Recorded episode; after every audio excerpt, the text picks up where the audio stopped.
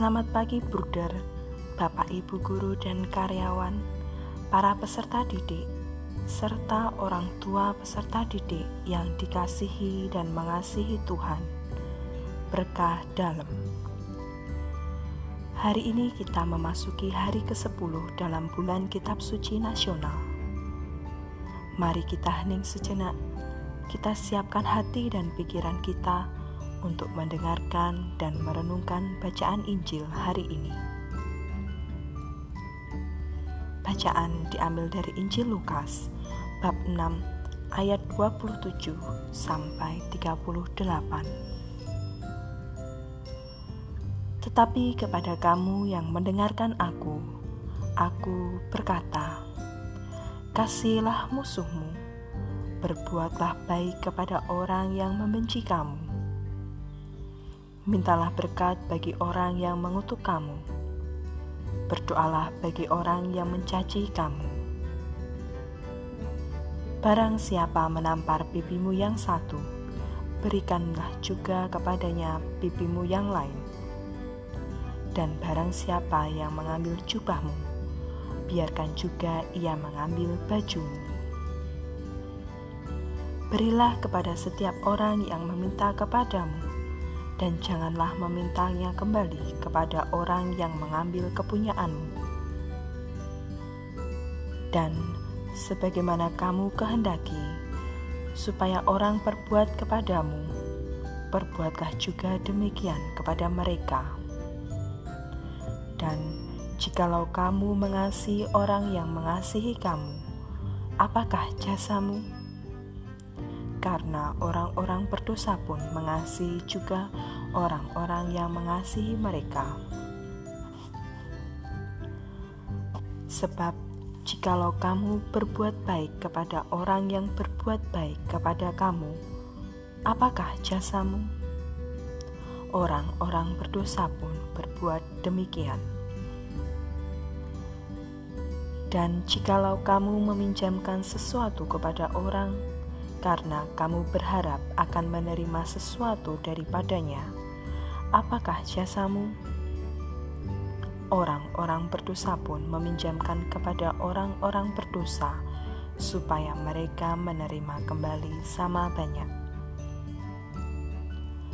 Tetapi kamu, kasihilah musuhmu dan berbuatlah baik kepada mereka dan pinjamkan dengan tidak mengharapkan balasan maka upahmu akan besar dan kamu akan menjadi anak-anak Allah yang maha tinggi. Sebab ia baik terhadap orang-orang yang tidak tahu berterima kasih dan terhadap orang-orang jahat. Hendaklah kamu murah hati, sama seperti Bapamu adalah murah hati. Janganlah kamu menghakimi, maka kamu pun tidak akan dihakimi. Dan janganlah kamu menghukum, maka kamu pun tidak akan dihukum. Ampunilah, dan kamu akan diampuni.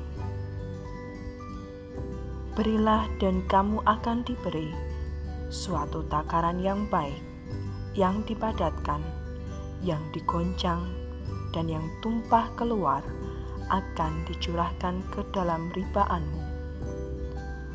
Sebab ukuran yang kamu pakai untuk mengukur akan diukurkan kepadamu. Demikianlah Injil Tuhan. Terpujilah Kristus. Bruder, Bapak, Ibu, dan anak-anak yang terkasih, mari kita renungkan Injil Tuhan pada hari ini.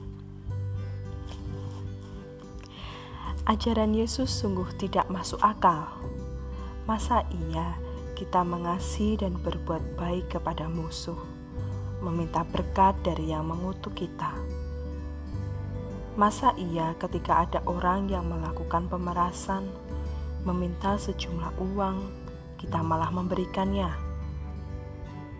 Masa iya jika ada yang mempermalukan kita di depan umum, maka kita dengan riang gembira berkata, Terima kasih ya telah mempermalukanku. Masa iya ketika kita meminjamkan uang kepada orang lain, maka kita merelakan begitu saja tanpa berharap dia akan mengembalikannya.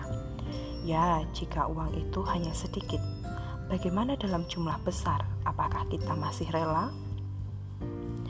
Di sini Yesus hendak mengajarkan kepada kita untuk menyelesaikan suatu masalah ataupun keadaan yang sedang kita hadapi dengan cara yang berbeda dari konsep yang sudah umum diketahui dan dilakukan oleh manusia. Mata diganti mata, gigi diganti gigi, itu adalah konsep yang sudah umum dan itulah keadilan yang diketahui oleh manusia. Yesus mau mengajar kita bahwa ada cara yang jauh lebih baik dari yang sudah umum kita ketahui, yaitu cara hidup orang yang tinggal dalam kerajaan Allah. Cara hidup anak-anak Allah, yaitu hukum kasih. Cara hidup yang diajarkan oleh Tuhan Yesus ini kepada kita memang adalah cara hidup di luar akal manusia sebab ajaran hidup yang kita terima adalah berasal dari surga. Orang yang percaya kepada Tuhan Yesus tentu harus berbeda. Cara hidup orang beriman bukan lagi seperti cara hidup yang hanya mengandalkan akal, tetapi juga mengandalkan pikiran Kristus. Jika kita mengasihi orang yang mengasihi kita, tentu itu sudah biasa orang tidak percaya pun juga melakukan hal yang sama. Terus beda kita di mana sebagai orang-orang yang mengimani Tuhan yang benar?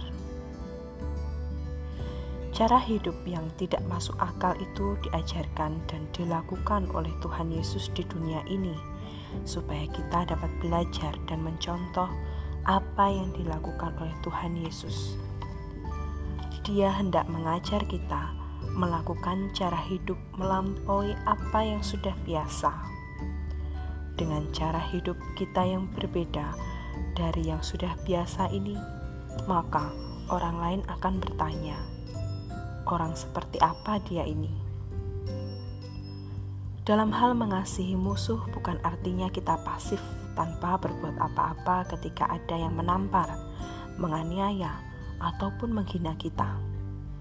Namun, kita hendak melakukan sesuatu yang lebih tinggi dan besar dampaknya daripada hal yang sudah biasa dilakukan manusia dengan pembalasan yang setimpal, yaitu dengan kasih dari Tuhan.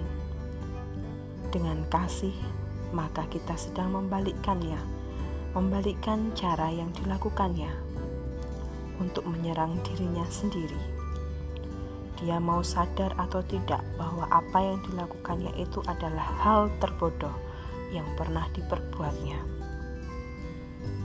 Itulah sebabnya jika ada pepatah yang mengatakan bahwa musuh terbesar adalah diri sendiri.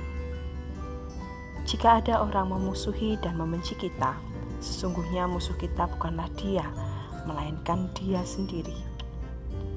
Bagaimana kita mampu menaklukkan diri kita? Keegoisan untuk balik memusuhinya, maka taklukkanlah dirimu di bawah kuasa Tuhan, sebagaimana Tuhan Yesus katakan di ayat 31 tadi, sebagaimana kamu kehendaki supaya orang berbuat kepadamu, berbuatlah juga demikian kepada mereka. Jika kita menghendaki musuh itu menjadi teman, maka kita akan berbuat sebagai teman bagi dia. Namun, jika kita menginginkan dia tetap menjadi musuh, maka dia akan tetap menjadi musuh dalam hidup kita. Yang hendak diajar Tuhan Yesus kepada kita adalah tentang sikap hati kita untuk melakukan kasih kepada sesama kita.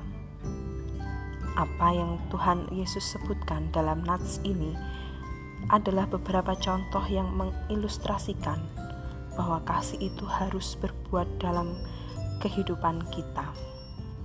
Kasih yang kita terima dari Tuhan Yesus harus memiliki dampak bagi sesama, sekalipun itu orang yang memusuhi kita. Amin. Marilah berdoa dalam nama Bapa dan Putra dan Roh Kudus. Amin. Allah Bapa yang Maha Kasih, kami mengucap syukur atas nafas hidup yang masih boleh kami terima sampai saat ini, atas hari baru yang membawa kesegaran untuk kami. Terima kasih karena pagi ini Engkau telah mengingatkan kami tentang hukum kasih. Semoga kami semua dapat mengasihi sesama kami seperti ajaranmu. Terlebih musuh kami seperti yang kau ajarkan dalam bacaan hari ini. Berkatilah segala aktivitas yang akan kami jalani, pekerjaan, studi kita, dan segala sesuatu yang akan kami lakukan hari ini, agar semuanya dapat kami jalani dengan baik dan lancar, seturut dengan kehendakmu. Kami serahkan hidup dan karya kami hari ini kepadamu ya Bapa. Berkati dan jagailah kami selalu. Amin. Santo Yosef, doakanlah kami. Amin. Dalam nama Bapa dan Putra dan Roh Kudus. Amin. Selamat menjalani hari ini. Tuhan Yesus memberkati. Berkah dalam